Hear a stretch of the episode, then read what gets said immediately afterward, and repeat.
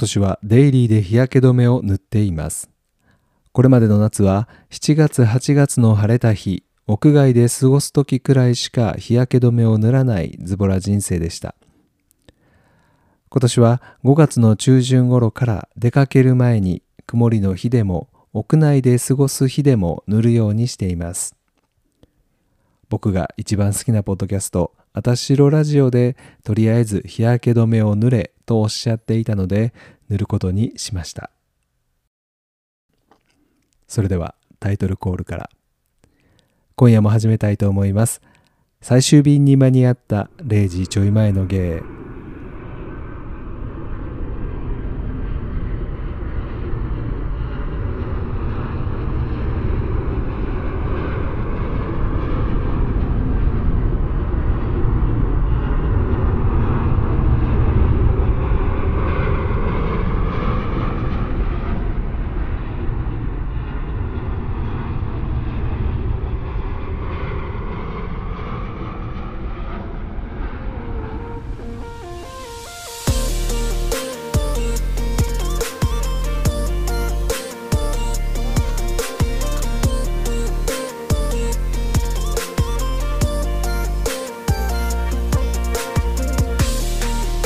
さんこんばんは元です。最終便にやっと間に合った芸が日付が変わるちょっと前今日という日に家にたどり着き収録しているラジオです。僕が芸として堂山で遊ぶようになった頃競泳用の水着いわゆる強パンの日焼け跡をつけることがエロいとされる最古くらいの時期でした。僕もサナプーこと大阪の公営プール真田山プールに行くために梅田のスポーツ用品店で強パンを買い真夏の日を浴びながら小さな水着で公園のプールで遊び日焼け跡をつけて楽しんでいました。そして堂山の飲み屋で強パン跡がダサいみたいな話やボックス型の水着が主流になったりと時代は移りそんなことを懐かしく思い出していると独占中年男子の30分の最新回では憧れのセクシーボイスジェットさんが強パンでバタフライされたとか。ジェットさんの強パン話にはめっちゃ興味があるんですがこじらせた性格の僕は強パンよりパンツ好きだしと釣りワードに引っかかっていないふりをして視力の話に食いついてみたいと思います。僕もこれまでメガネとコンタクトの経験がありません。裸眼で生活し視力検査も一番小さいものがはっきり見えるのが自慢でした。しかし最近ピントスピードの衰えにより焦点が合うまでに時間がかかったり暗闇での文字が全然見えなかったり手元の書類の小さな文字が見えなかったりローのガンってやつですかね。仕事で男性の名前である〇〇像まあ例えば泰造とか正像とかあ V 像さんも像ですね。〇〇像さんの名前を確認しなければならず同僚の若い女の子から小さい文字で書かれた書類を渡された時ソに濁点ではなくリに濁点がついているように見えて何て読むんですか？と真面目に聞いてしまい急いでいる女の子から呆れた表情と声で「ゾウです」と言葉と視線を投げつけられました。こんな日が来るなんて。老眼鏡もといリーディンググラスのお世話になる日も近いかも。ってことで今夜は最近聞いたポッドキャストの中で心に引っかかった面白かった番組とエピソードの話をしたいと思います。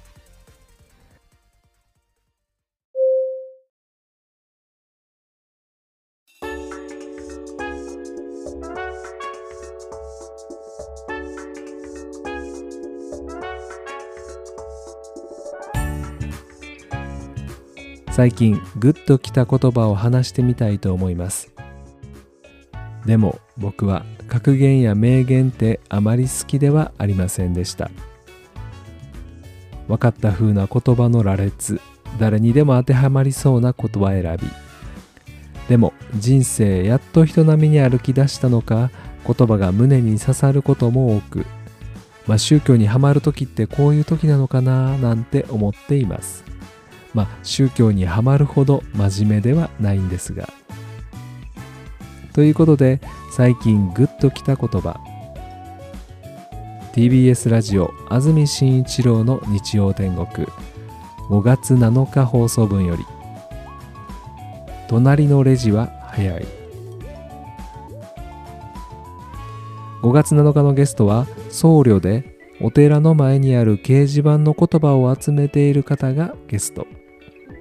輝けお寺の掲示板大賞なる賞の主催をされていて賞を取った過去作の紹介をするために番組にゲストとして呼ばれたようです。隣のレジは早い、まあ、つまりは隣の芝生は青く見える。ってことなんですが人間が苦しみ思い通りにならないとより感じるのは人と比較した時。SNS で隣の芝生が青く見え隣のレジが早く進んでいるように感じやすい時代。他人のしたこととしなかったことを見るのではなく自分のしたこととしなかったことを見なさいとお釈迦様はおっしゃっているらしいです。番組ではちょっと宗教色が強くなる場面があったりお説教っぽく聞こえることもあるんですがその教えって宗教っぽさを除けばどんな人にでも当てはまる言葉であることは間違いなく。宗教に足を突っ込むつもりではありませんが自分が歩んでいく場所を自分で照らすためのライトとして言葉だけいただこうと思っております。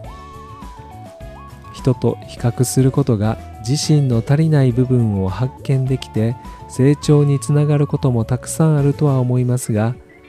他人のことを羨んだりして思い通りにならないと落ち込むのではなくその後それと照らし合わせて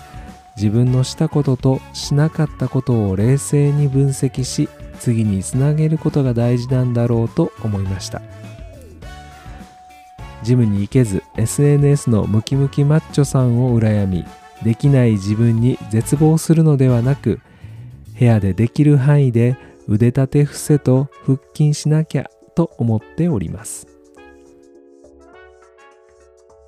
次の言葉は望みはありませんが光はあります。この言葉終電近かった駅で駅員さんがある著名な心理学者に言った言葉で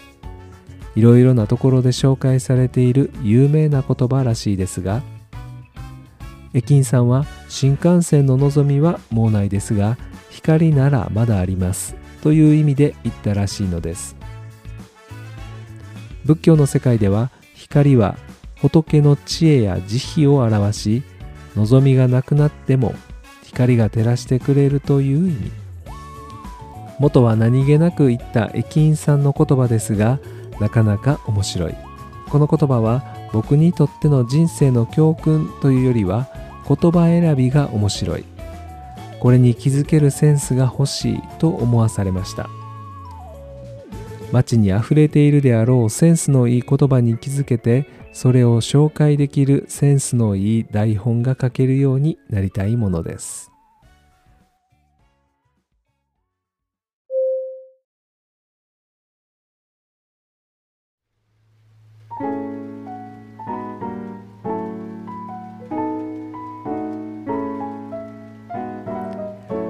次のポッドキャストはこちらも老舗人気番組の「ソーダゲイ」にカミングアウト。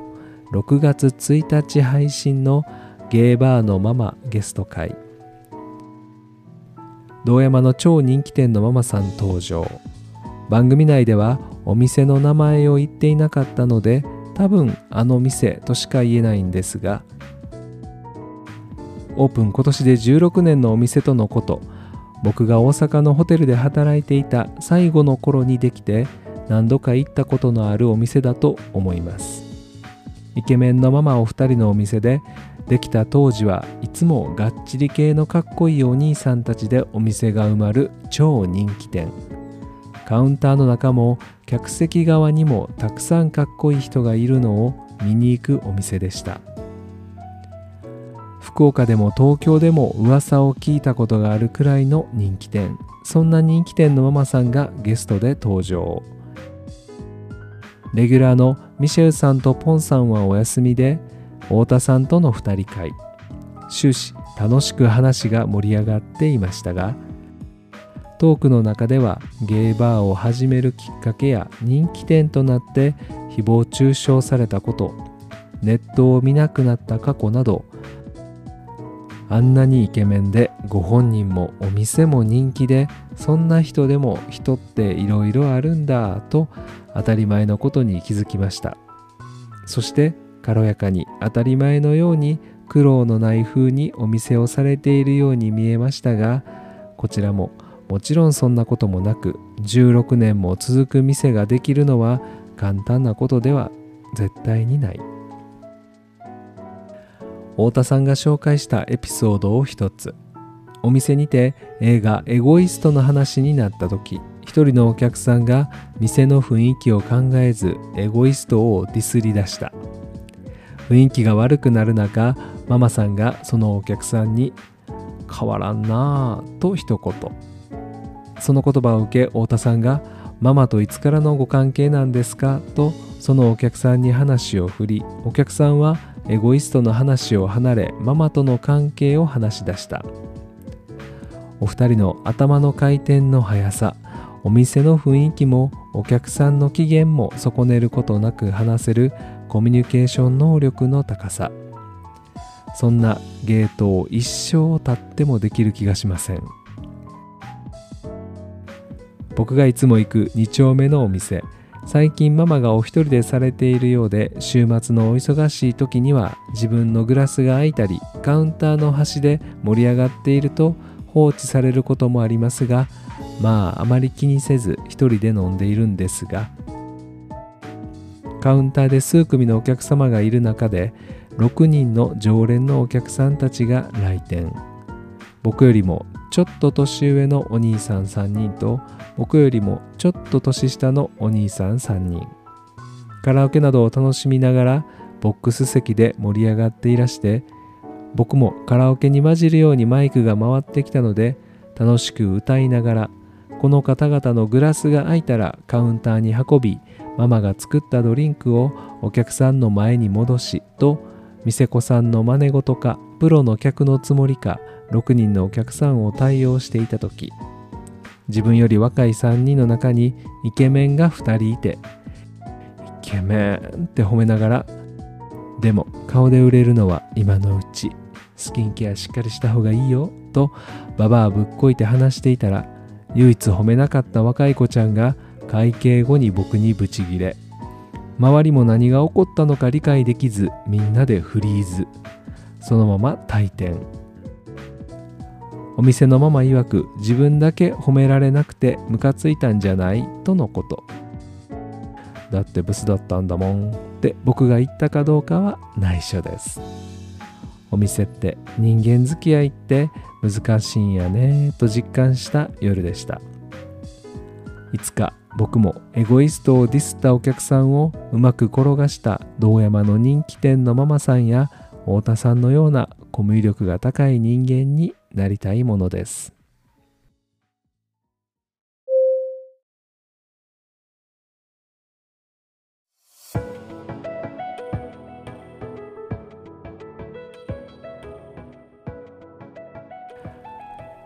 ああそうです再三言っていますがグリーンルームダイアログハッシュタグ G ログ僕がゲストとして出演させていただいた回の初回配信は10日に迫っています。超絶面白かったあたしろの勝也さんの次の月って打順最悪なんですが僕が関西乗りで話せるわけもなくそんなことも求められてないでしょうし普段のカッコつけたこの番組とは違う人と話す時はこんな感じですって回かもしれません。ぜひ聞いてください。で G ログのてつさんとこの番組用にもコラボ会を収録しております。そちらもぜひお楽しみに。いつ配信しようかな まだ決まってません。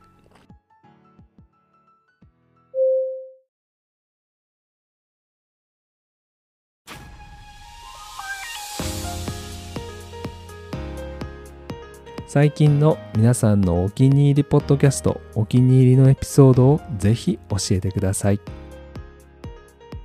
お気に入りの番組の最新回やお気に入り回を食い尽くし手持ち無沙汰なほどでございます。Twitter、インスタのフォローやコメント Google フォームへのお便りお待ちしています。今夜はこの辺りでおやすみなさい。